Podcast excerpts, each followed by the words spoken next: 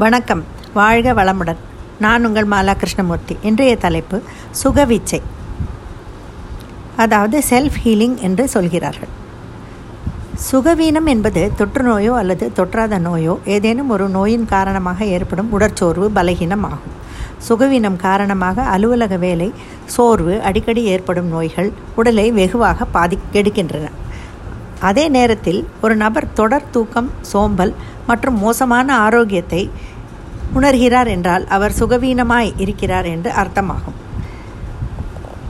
இந்த அறிகுறிகள் அனைத்தும் பொதுவான உடல் நலக்குறைவை குறைவை குறிக்கின்றன. அதாவது சுகவீனம் என்பது ஒருவரது உடல் நலம் மற்றும் பாதுகாப்பு நலனில் தீங்கான தாக்கத்தை ஏற்படுத்தும் மருத்துவ உளவியல் அல்லது உணர்ச்சி பிரச்சனைகள் ஆகும். சுருக்கமாக கூறுவதெனில் ஒருவர் சாதாரணமாக மற்றும் இயல்பாக செயல்பட முடியாத நிலை ஆகும். அநேகமாக இதில் பாதிக்கும் மேற்பட்ட நோய் நோய்களுக்கு மருந்து நம் உடலே தான். அதனால் இந்த அதிசயமான உடல்தான் நமக்கு சுகவிச்சை தருகிறது. அதாவது ஜுரம் வந்தால் வந்தது என்றால் இந்த காலத்தில் உடனே ஒரு Dolo six fifty Metacin Crocin என்று எதையாவது போட்டு அதை தனித்து விடுகிறோம். இது தற்காலிக நிவாரணம் தான். அது தன்னாலேயே குணமாக வேண்டுமானால் நல்ல அமைதியான ரெஸ்ட் அரை வயிறு கஞ்சி இட்லி போன்றவைகளை உண்டு. தானே விட்டுவிட்டாலே குணமாகிவிடும். பேதி வாந்தி என்றால் உடனே அதை நிறுத்த ஏதாவது மருந்து மாத்திரையை சாப்பிட்டு விடுகிறோம். பேதி நின்றுவிடும். ஆனால் வயிற்றில் தங்கும் மாசு போகாது. நமது உடம்புக்கு தன்னைத்தானே செய்து சரி செய்து கொள்ளக்கூடிய தன்மை இருக்கிறது. ஆனால் நமக்கு தான் பொறுமையும் நேரமும் இருப்பதில்லை. இதை பற்றி திரு பாஸ்கர் என்ற ஹீலர் நிறைய சொல்லி இருக்கிறார். மக்களுக்கு விழிப்புணர்வை ஏற்படுத்தி இருக்கிறார்.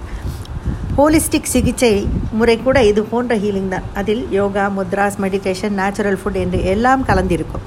அடுத்தது மனம். அது பல காயங்களை ஆற்றக்கூடிய சக்தி வாய்ந்தது. ஸ்ட்ரெஸ் இல்லாத மனிதரே கிடையாது. அதை ஓவர் கம் பண்ண அவரவர்கள் மனமே பெரிய ஹீலர் அதனால்தான் நம் உடம்பை குணப்படுத்துவது நம் உடலே.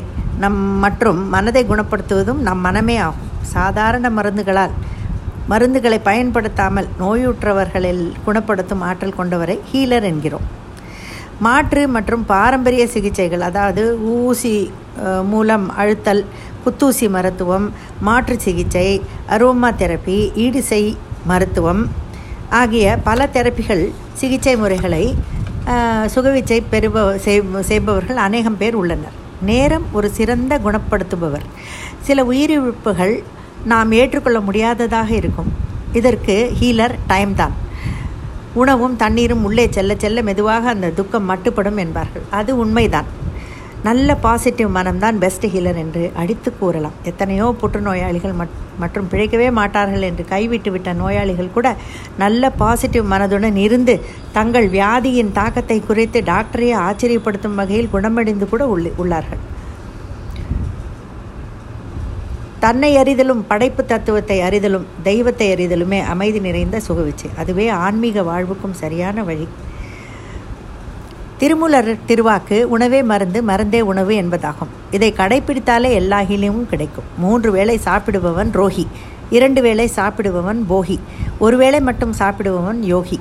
வாயை கட்டுப்படுத்துவதே சால சிறந்த ஹீலிங். அதே போல் மனக்கட்டுப்பாடும் தேவை. இந்த பஞ்ச இந்திரியங்களை அதன் போக்கில் விட்டுவிடாமல் கட்டுப்படுத்துவது சிறந்த மருதாகும் மருந்தாகும் மனதை கட்டுப்படுத்த.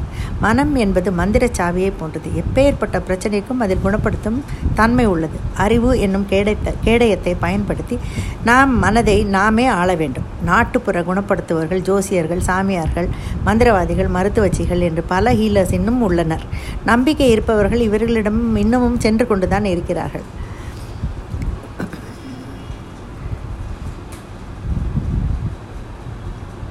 ரிலாக்ஸேஷன் மெடிடேஷன் பிராணாயாமம் உபவாசம் சத்சங்கம் பஜன் அமைதி வாய்மூடி இருத்தல் பாசிட்டிவ் ஃபோக்கஸ் இதையெல்லாம் உபயோகப்படுத்தி நாம் நம்மை நாமே ஹீல் பண்ணி கொள்ள வேண்டும்.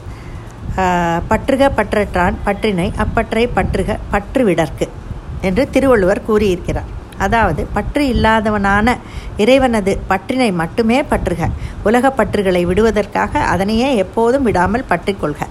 இதை கடைபிடித்தாலும் போரும் நம்மை நாமே ஹீல் பண்ணிக்கொள்ள. நன்றி வணக்கம்.